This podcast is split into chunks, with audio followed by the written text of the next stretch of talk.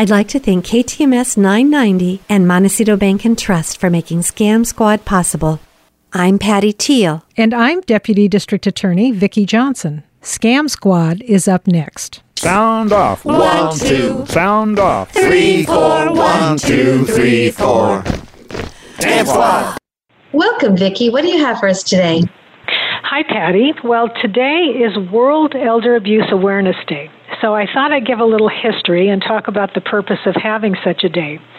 The first World Elder Abuse Awareness Day, which we call WEAAD, was launched at the United Nations on June 15th in 2006. And Patty, this was an effort to unite communities around the world in raising awareness about elder abuse. WEAAD serves as a call to action for our communities to educate people about abuse, neglect, and the financial exploitation of seniors. Vicki, how big a problem is elder abuse in the United States? Unfortunately, it's a crime that is largely unrecognized and underreported, but it's estimated that one out of every 10 seniors age 60 and older has been the victim of some sort of abuse, and one out of five has been victimized by a financial scam, including the kinds of crimes that we talk about here on Scam Squad. What does the term elder abuse encompass, Vicki? It includes physical, emotional, financial, sexual abuse, and neglect. Now, who are the main perpetrators of this type of abuse? So, discounting the fraud perpetrated by internet and telemarketing scammers, it's estimated that 60% of elder abuse is perpetrated by family members and caregivers. Wow, that is a shocking statistic. It is, and it points to the sad fact that those people we should be able to trust the most are sometimes the ones we should trust the least. I guess that means we should take great care who we trust with our financial affairs as well. That's right. You should be very careful who you designate as your power of attorney if that situation should ever arise. Now, every situation is different, of course, but sometimes you might think about choosing someone who has no financial interest in any of your assets as the person to be your power of attorney. Vicki, is there a typical victim? A typical victim is often a woman living alone, widowed or divorced, 75 years of age or older, and usually isolated with few friends or community ties. And it can also be someone who needs to rely on others for care and a person who has some physical or mental impairment. And is there a typical perpetrator? Yes, and as I said before, 60% of the time it's a family member, often an adult son living at home, unemployed, and quite often this person has substance abuse issues. And of course, this person always needs money. Wow, I think I know the answer to this, but why is elder abuse so seldom reported? Several different reasons. The senior might be embarrassed. I mean, who wants to admit that they've raised a son who would abuse them? She also wants to protect her family member. She doesn't want that person arrested. She fears retaliation or she fears having no one to help her and she might end up in a home. Also, she might be isolated and have cognitive issues and not be able to report the abuse. That is very, very sad, Vicki. I imagine with isolation a factor, seniors are particularly vulnerable now with the stay at home orders. That's correct.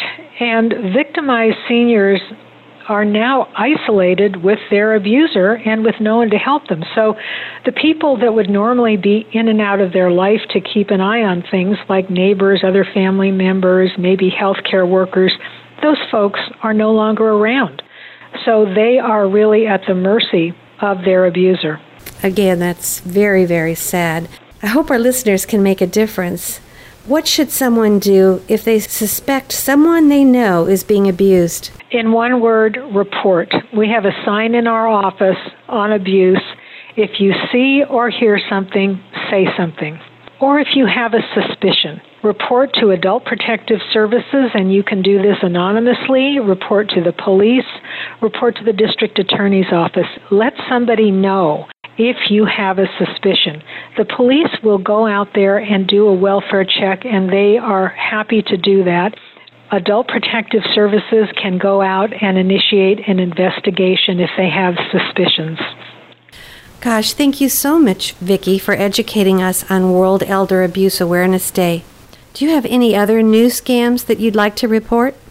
Well, yes, I do, Patty. I need to share yet another coronavirus scam.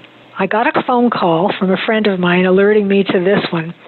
Apparently, there is a new phishing email warning recipients that they have been exposed to the coronavirus through personal contact with an unspecified, quote, friend, colleague, or family member, end quotes. And recipients are directed to download an attachment and proceed directly to the hospital for testing. Oh my goodness, that's alarming. And we do know that there are now people hired as legitimate contact tracers who will track down anyone who has been exposed to someone who tests positive.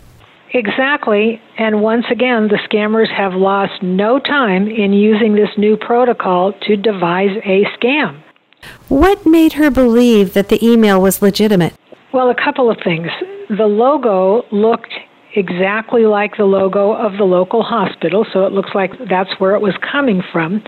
The message was simple and succinct, and when you clicked on the attachment, it led you to fill out a form so that when you arrived at the hospital, you supposedly could proceed directly to the testing site with all your information ready to go.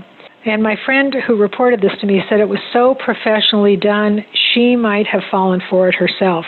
My goodness back to the good old days, I remember when you used to find all sorts of errors and things could actually be identified as phony, but that's not the case anymore. It's big business, and I'm assuming the application asked for all kinds of personal information. That's right, Patty. Enough information that the crook could steal the victim's identity. So the form asked for things like the victim's Medicare number and also indicated that Medicare would take care of the cost of the testing. I'm guessing that the email did not give out any information about who this infected person might be. That's correct, and I'm sure if you get this email and ask for the identity of the infected person, you'll be told that this information is confidential and can't be revealed, which of course is true. So that makes it seem all the more real. This is one of those scams designed to scare you into acting quickly before you have time to think. That's what the scammers count on. And by clicking on the link, the victim allows the scammer to install malware on their computer to further mine whatever other personal information might be there, like bank records and credit card records. As you've mentioned before, these scammers follow the headlines. Once they realized contact tracing was up and running, they figured out a scam. That's right, Patty. And Patty, I think we should stop here. We've probably gone on long enough. And Vicki, I hope you have some good news for us today. Well, I do, Patty. Here's the good news. I got two bulletins from the Department of Justice about fraudsters who got caught submitting false loan applications to get COVID 19 loan relief. That is the Paycheck Protection Program. So the DOJ, the Department of Justice, is making good on their promise to find and arrest these crooks. In one case, the crook was caught after applying for $20 million in loans from the Small Business Bureau. And in another case, the fraudster was indicted for receiving $190,000 for submitting false applications. So happy to report our Department of Justice is on it. Well, that is very good news, Vicki, because we really feel for the businesses that were damaged and are struggling, but we don't need to give the money to the crooks, that's for sure.